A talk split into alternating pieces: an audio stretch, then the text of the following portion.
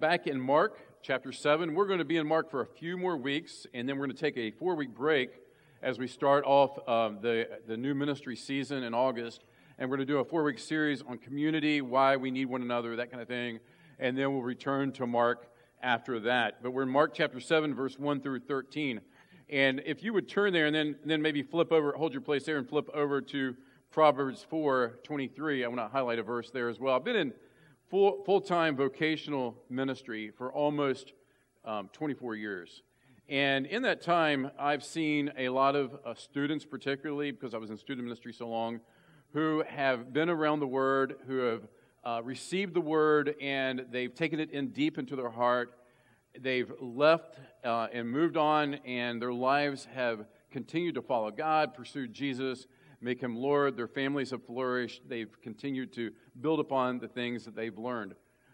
Unfortunately, there's many other people who I stay in contact with or see on social media who have went through many of the same experiences, yet we find that their life has brought about a lot of destruction over the last years since I taught them and they were in my ministry. Uh, families have been destroyed, churches have been destroyed because of dissensions. There's been so much chaos from people's lives and, situations. And I think a lot of it falls back to this verse in Proverbs, which is a, a very, very meaningful verse to me. It says, Above all else, guard your heart, for everything you do flows from it.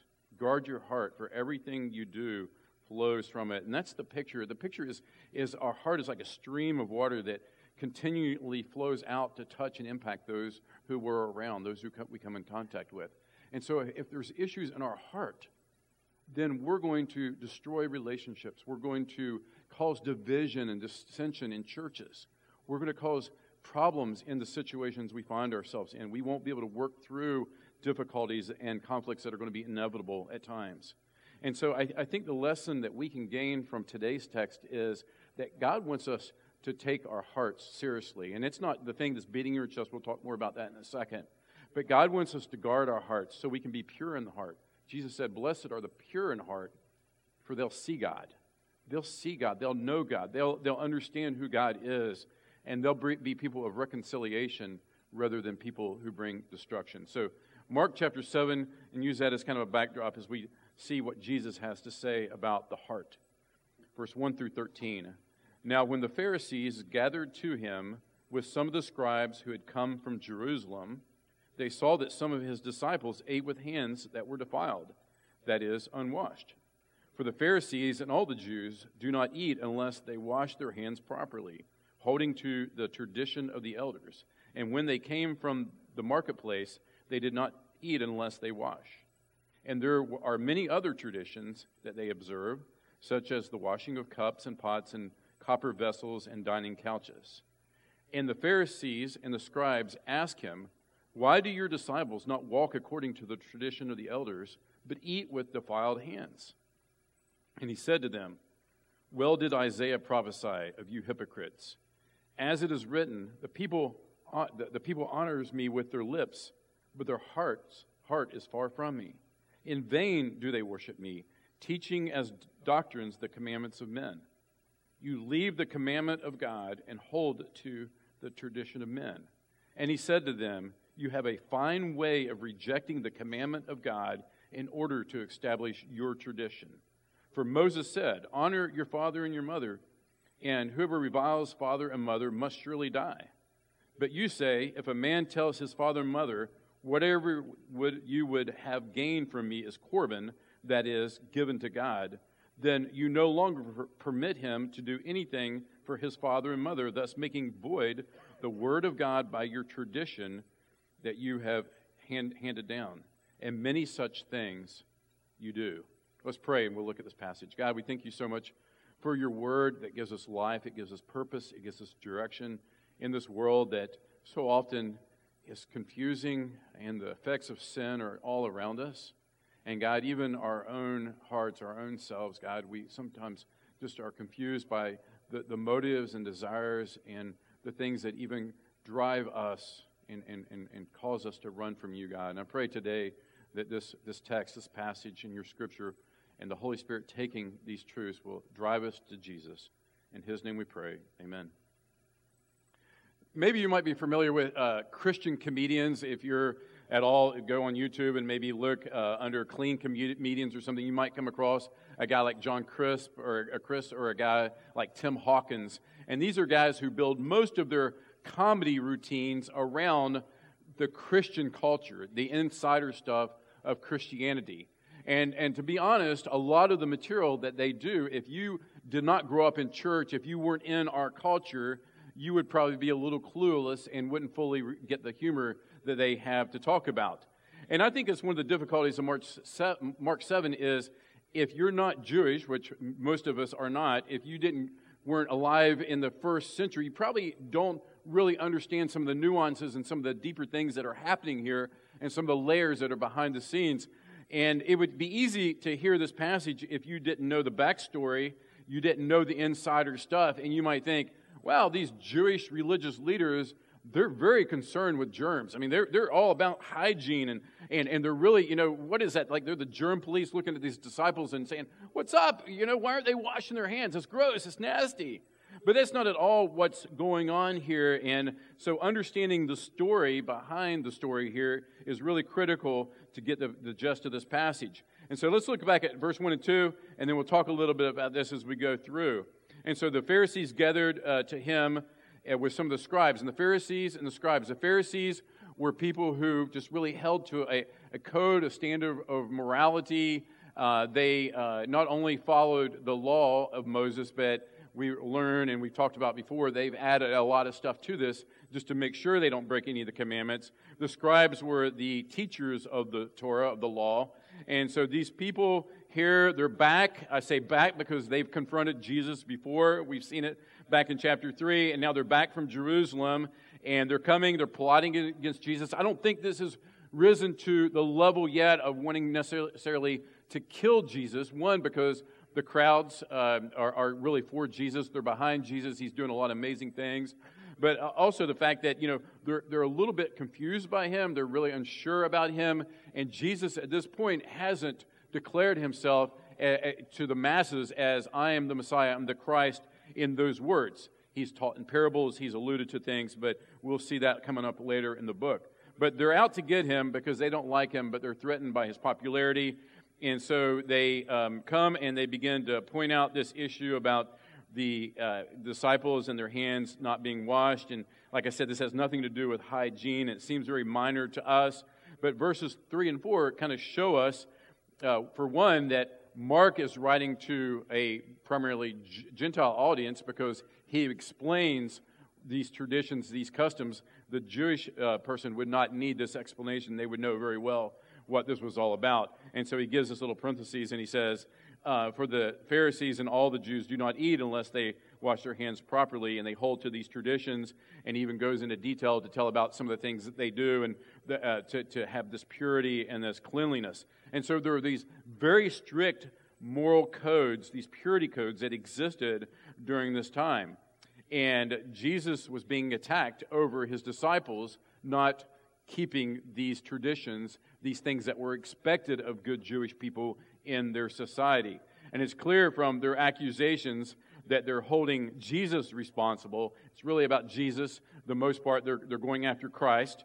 And, and they say, why, why do your disciples not hold to these traditions? And so let's kind of break down a few of these layers here and what's going on. And this is not just in itself, this dispute is not a one time thing. Like I said, it's been, this has been brewing, this has been going because Jesus' disciples and Jesus have kind of blown off some of their religious customs and traditions several times already in this book. If you remember back in chapter 2, we saw that the religious leaders they confronted Jesus because he was eating with sinners.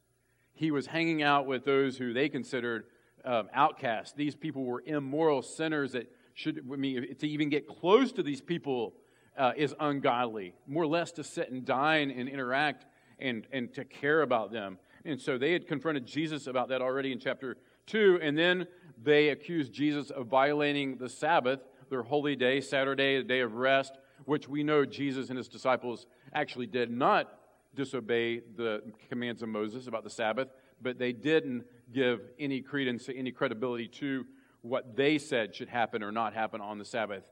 So they were adding these, tacking on these other things to the law in order to uh, make sure the law wasn't kept, guardrails, uh, per se, around the law to make sure that the law was not broken. But in doing that, they've set these things up that were not of God, but yet they wanted to hold them up to the same level as authority and authority of Scripture. And so, what Jesus, what their, their resentment to Jesus really is about here is about Jesus' authority. They resented, the religious leaders resented Jesus because he taught with authority. He taught with authority. Imagine that. Imagine that you've had all these generations and all their forefathers who had added to and, and, and, and contributed to and made commentary on the law for good reason to protect the law. It started out probably as a good reason, but over the centuries and over the generations, more and more and more was added to this. So when Jesus comes on the scene, and think about the Sermon on the Mount when Jesus stood up and he said, You have heard it said. And then he exposes these traditions, these sayings, these things that were added, this commentary by the rabbis and leaders. He said, You've heard it said, but I tell you, that's serious uh, authority issues, right? I mean, he's, he's really saying, I'm going to clarify what you thought to be the truth, but isn't true anymore. I'm going to clarify and give you the truth. I'm going to tell you what this is all about. So imagine how they, that would have been received. I mean, to try to give you like a, a current example, which I couldn't really think of something that would be as serious and stern as this, but think about something even small, like if, if I went to the elders and I said, I, I, of our church, and I said, you know, I really don't think we need to do uh, sing before we do the word, read the word and preach the word. We should just save singing for the end of the service.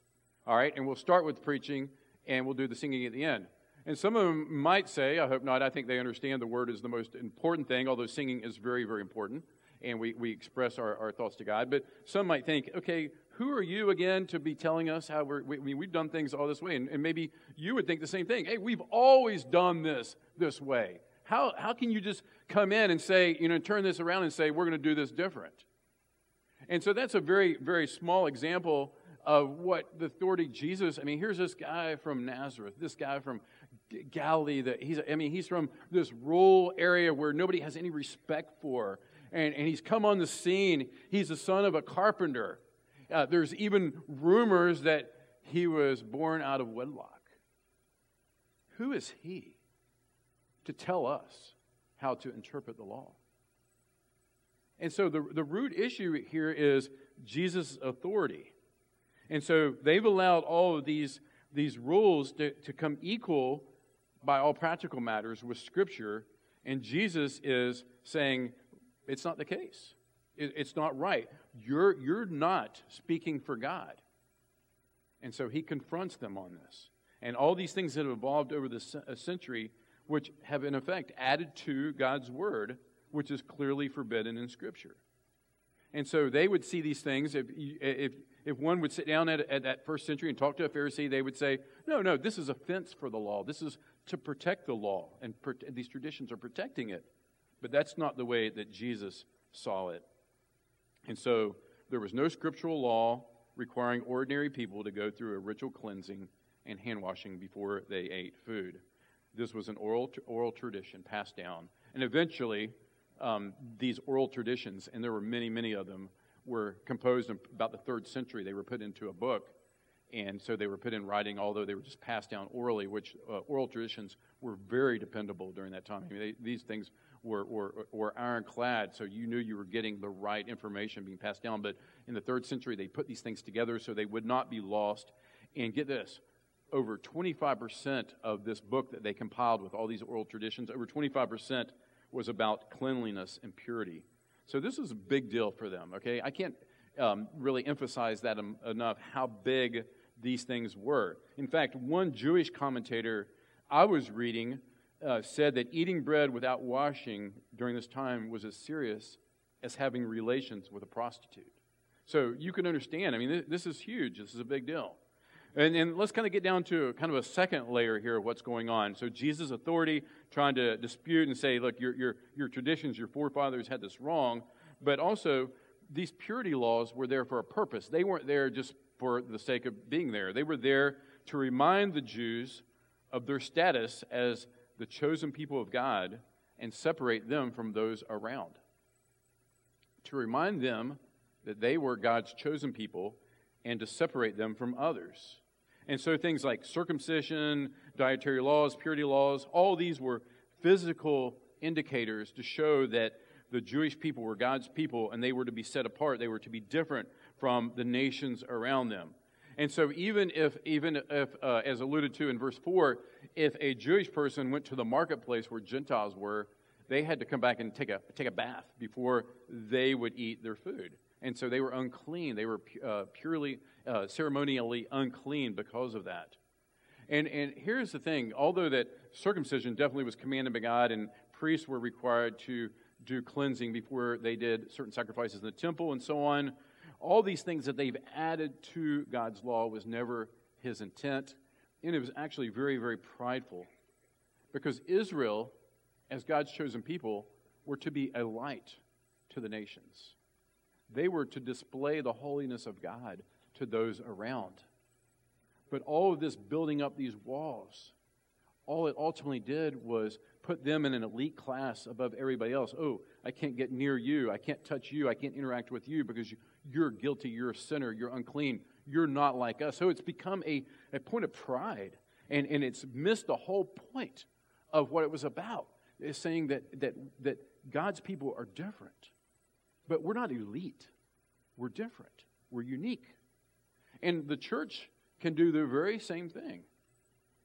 We can become so pious in our morality that we actually put ourselves on a different level of everyone else, and, and people look at us and say, oh, they're so goody goody Christians. And we miss the point that the reason that we're holy is because God is holy, and our holiness should be a way to point people to God, not a way to separate from people. And so, while some separation in some situations obviously is wise, the point can't be missed that holiness reveals the character of God. Holiness is not, not about being better than other people. So the Jews had gotten confused on this point. They missed the point. They, they were displaying the holiness of God. And so they could completely comply with all these rituals. They could have the, the cleanest hands around, but yet their hearts were so full of sin and could go untouched. And Jesus gets to this in verse in verse 6 he says, and he said to them, Well did Isaiah prophesy of you hypocrites, as it is written, These people honor me with their lips, but their hearts, their heart is far from me. So they put this show of holiness.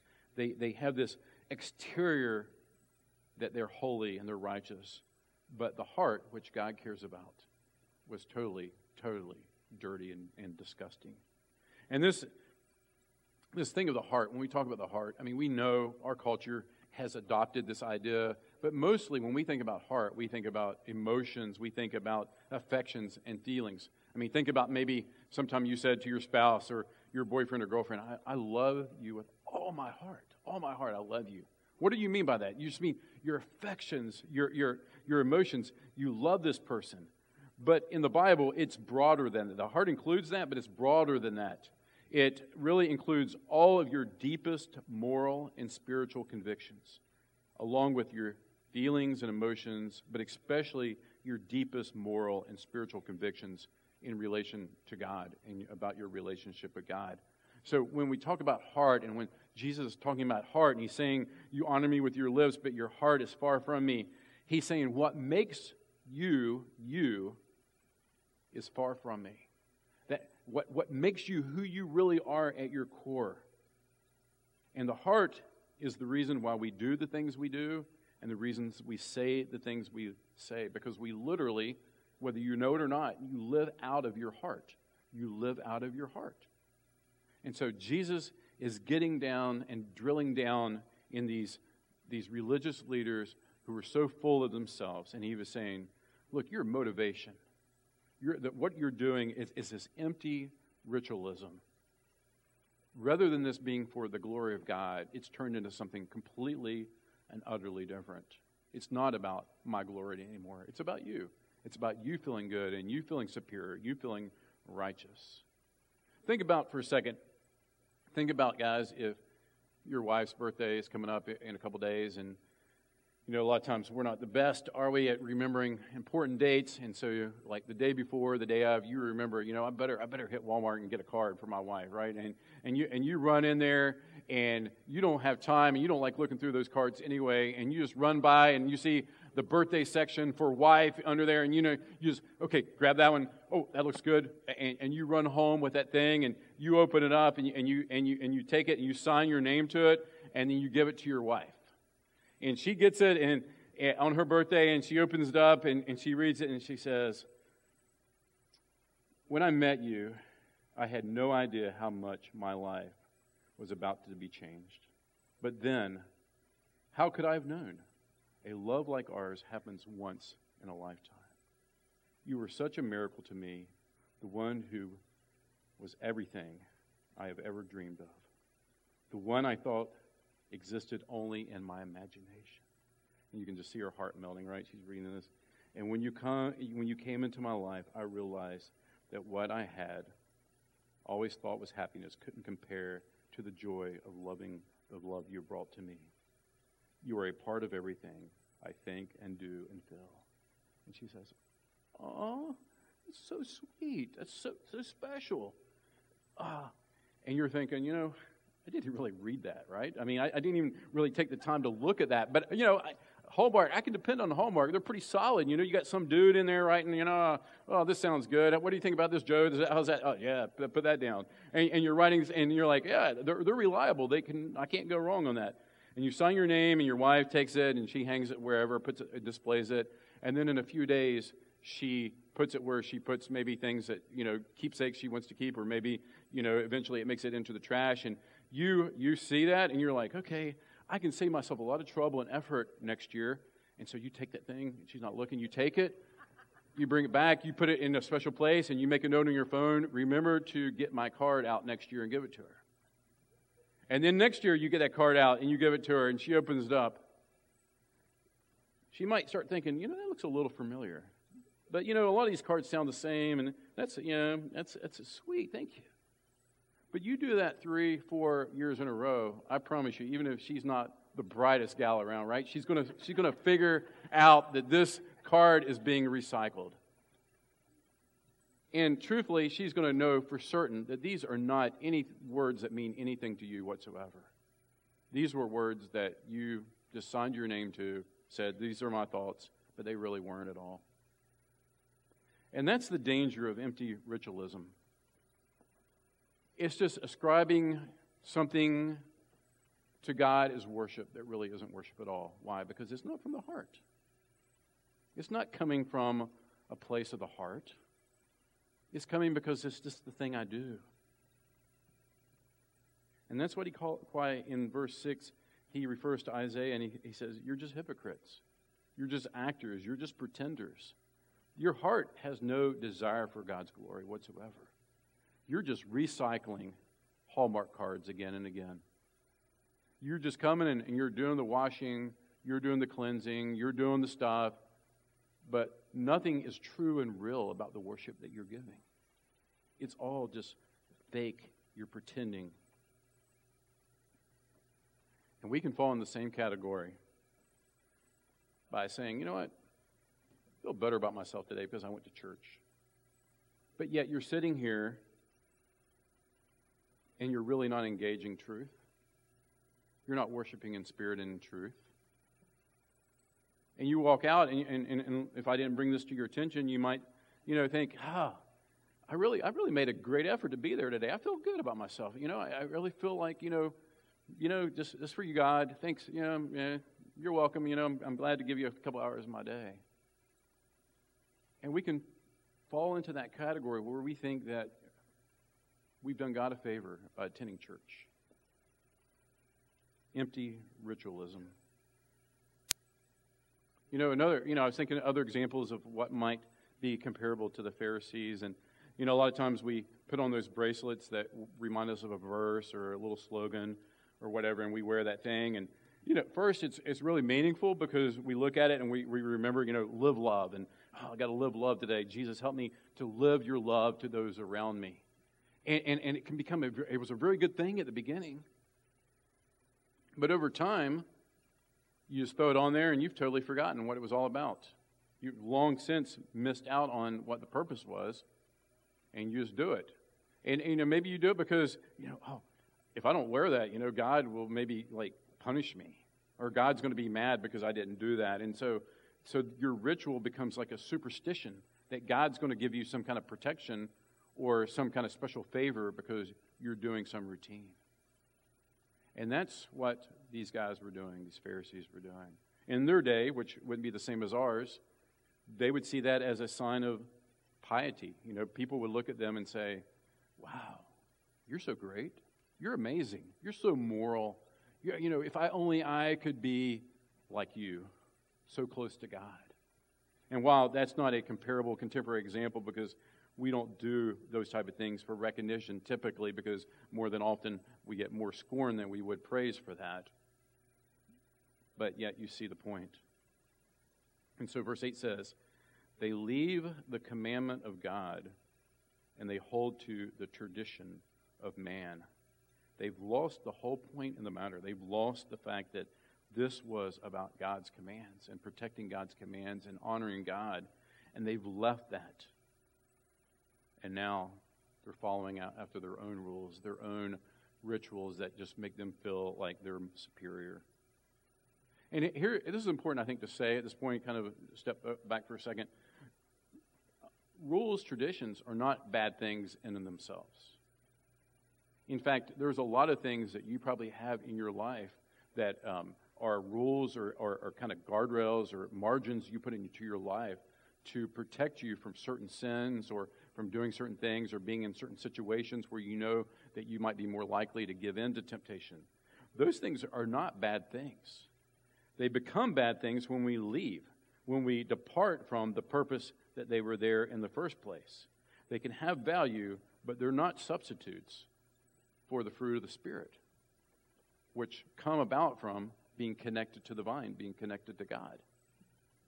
And so when we begin to look at the things that we don't do, extra biblical things that we don't do, to protect us from the things that might be disobedient to God's commands, or the things that we do to help us obey God's commands, and when we begin to look at those things and put our morality and our feeling of favor with God into those things rather than cultivating the fruit of the Spirit through a connection with God, through being connected to Him and knowing Him and having a real relationship with Him, then our traditions violate the very commands that we set out to obey and to honor in the first place. And we, we sin. Plain and simple, we sin. And here's the most dangerous thing about this sin of what we call legalism. That's what we call it if you're newer to church. It's called legalism. It's often, it gets celebrated in churches because it's a thing that's motivated from a deceptive heart. Nobody can see your heart but God. But yet, the things that we do are motivated in a way that is contrary completely to God.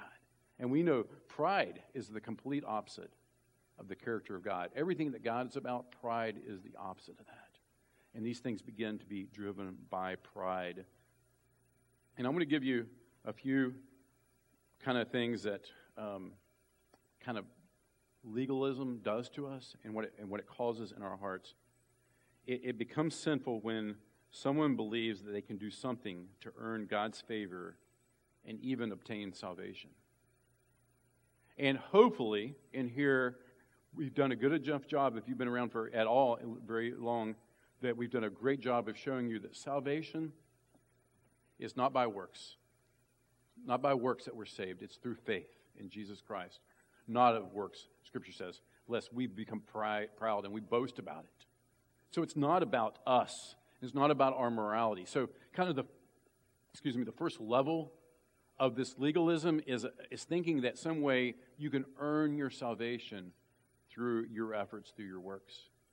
And that can be very deceptive and, and, and it can really be sometimes confusing based upon how you were raised and what church tradition you were raised in. Because people who think that they can lose their salvation because they committed X sin or Y sin, they miss the point of the gospel. They miss the point of when we are in Christ, we stand justified before God, declared righteous, our position before God, what we call positionally before God, we're declared righteous because of faith in Jesus Christ. We stand holy. God accepts us, not because we've done something to earn that or, or to merit that or to, to live up to some standard. All have sinned and fallen short of God's glory. That's the gospel. And so please listen carefully to this point that anything you think you need to do to add to your acceptance by God is a lie from Satan.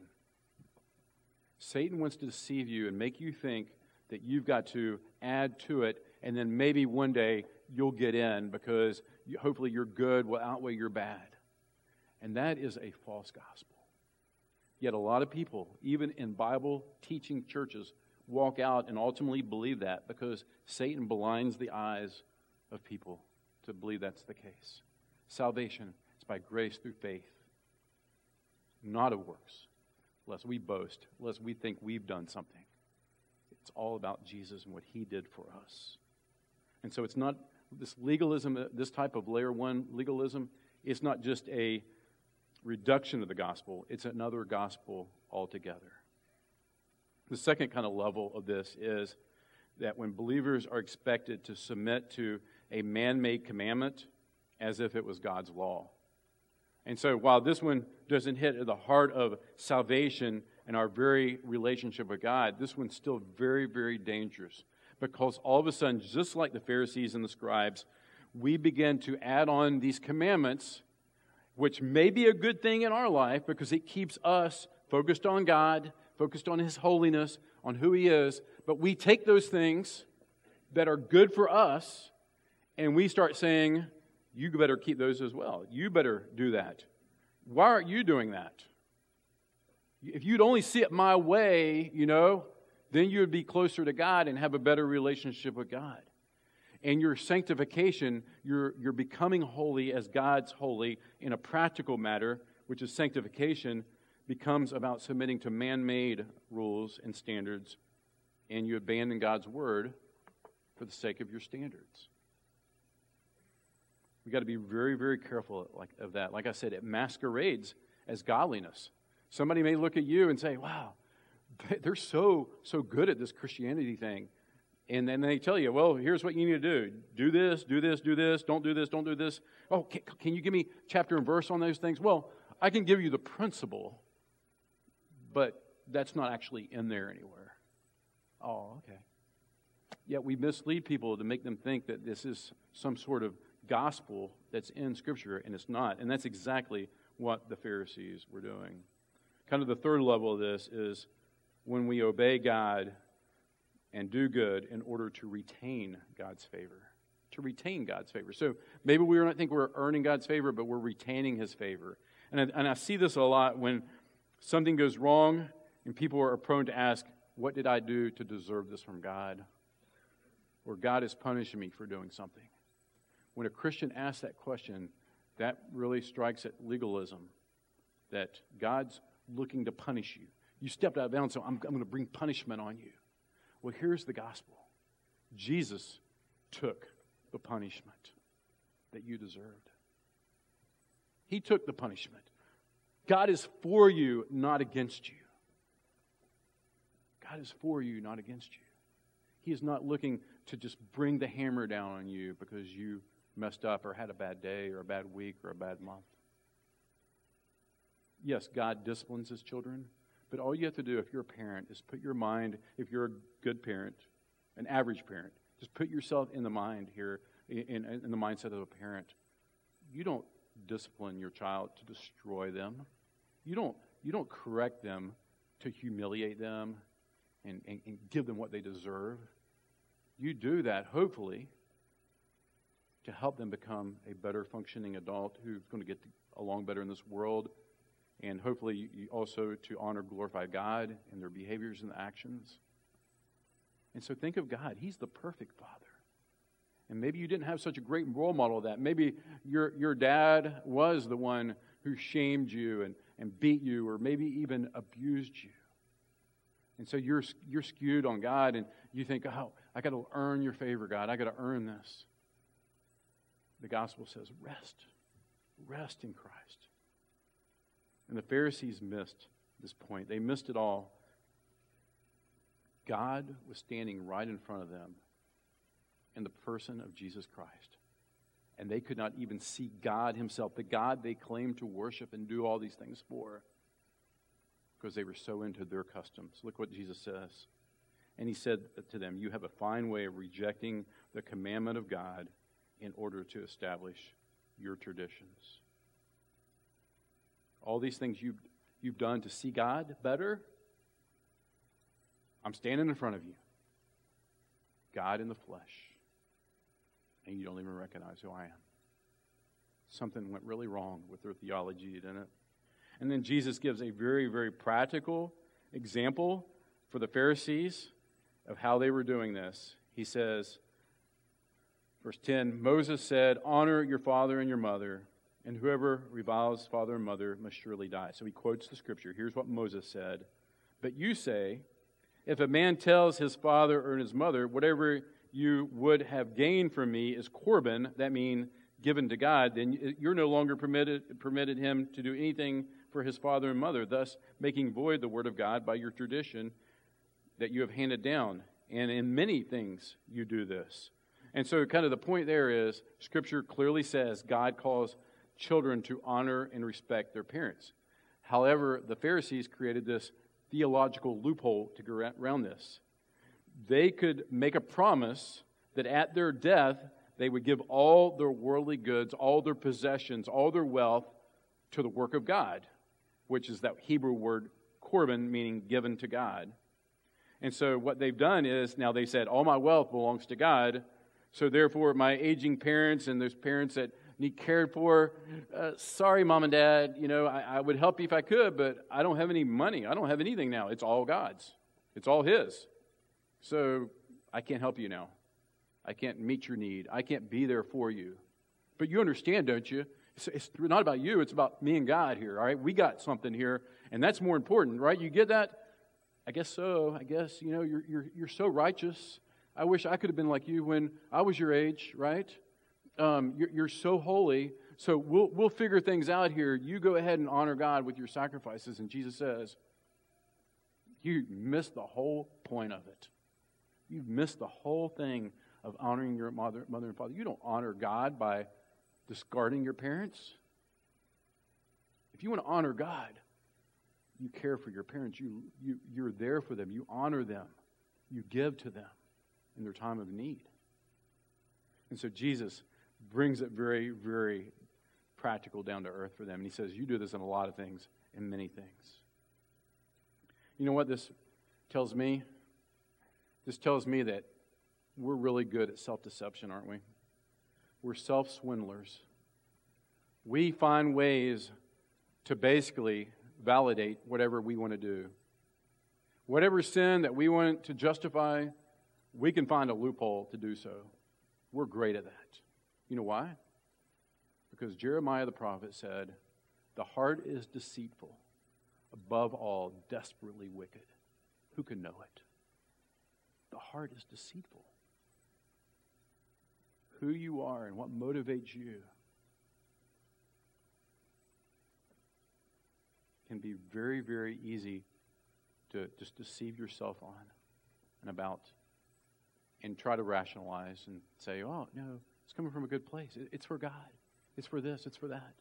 And all along, you ignore God's commands. You're blind to your blindness. And that's the danger of legalism. The danger of legalism is seeking morality apart from the gospel of Jesus, apart from the Word of God. It's finding your morality in something other than God and His revealed Word to you. Let's really, really take this application seriously because I think grace strives not to be a church of legalism. We really do. But yet, even in our desire not to be legalistic, we can put things in place in our life which are good things and try to find our morality and righteousness from those things, thinking we're going to some way renovate our heart and change our heart through our efforts or through something that, that we do or we don't do. And no amount of ri- uh, rigorous discipline, No amount of spiritual discipline in itself can change your heart.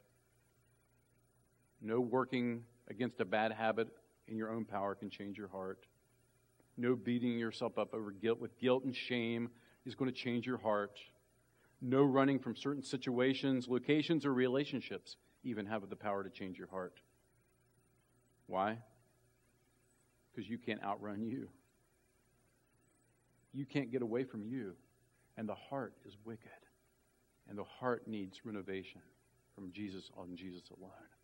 Only He can do the work to change us, to make us what He's called us to be. It's about Him. You see, it's, it's very slight because those things, some of those things, can be positive things, can be part of that process. But you leave Jesus behind, and you've done exactly what the Pharisees did. So, what should you do? You're sitting here today, and you're like, you're exposed my hypocrisy. The Word has pointed out my sin. I'm finding, trying to find my righteousness in a lot of things other than Jesus Christ. What should you do? Well, Scripture, Jesus again and again in Scripture tells us this word, repent. To repent. And here's the thing if you're going to pray, God, expose my heart, reveal my heart, then repentance can happen. But even the fact of trying to diagnose your own heart is a problem because on your own you can't do it. It has to be a Holy Spirit thing, it has to be a God thing to show you those things. So if you're going to repent, you need to ask the Holy Spirit, reveal to me my wayward heart. Reveal to me the legalism, the sickness that's in my heart. And to get to the heart of repentance, we need to allow God to dig deeper than sorrow for sin, momentarily, momentary apologies, and regret. And we need God to do what only He can do. It's a God job to change our heart. And so it's easy, you know, we, we, we come out of here and we say, you know, I do need to change some things. I do need to repent of some things. I do need to change some things. But if your life, Monday, Tuesday, Wednesday, Thursday, Friday, Saturday, pretty much stays on the same course that you're currently on, if it's not aimed toward Jesus, then you're going to arrive back here maybe next Sunday or the Sunday after and pretty much be in the same state, same situation because you're not building your life upon Jesus Christ. You're not building your life and your identity upon Him and Him alone. So you need to run to grace. You need to run to Jesus every day. Know Him. Be in communion with Him. Seek Him, not just to read the Word so you can check it off your list. And some days we have those days, but it's about knowing God through His Word. It's about praying because we love God and we desire to know God and have a relationship with God. It's not about just doing the stuff so we can say we did it. We can turn into little Pharisees when that day after day after day is that's what our really what we're about. Aim to Jesus. Look to Jesus. This conversation with the Pharisees is going to continue on next week, and we'll finish this conversation. I'm going to give you some practical things that we can do. But honestly, doing sometimes is the problem if the being doesn't start first. And they go hand in hand. But we have to know, we have to allow God to change and renovate our heart. And then we can live for His glory and not our own. Let's pray. Father God, we thank you for the word you've given to us. And God, may we build our life upon you and your word. Help us to remember daily the, the parable that Jesus gave of the man who built his house on his own wisdom, his own words, his own truth. And when the storms of life, which will inevitably come, showed up at his doorstep, his house crumbled. But the house that was built upon you stood strong. And God, I pray that those who desire to know you will begin to build their life upon you. Their aim, their focus, their, their, their heart's motivations will begin to change. And those areas where it's mixed and we're not sure and we're not really, we don't understand what, what motivates us and what we're about, God, that you will expose those, that we'll repent of those things, and you'll create a, a new mindset, a new heart within us. And God, we love you. We thank you for your patience and your kindness, which leads us to repentance. We thank you that you're a good Father who loves us. In Jesus' name we pray.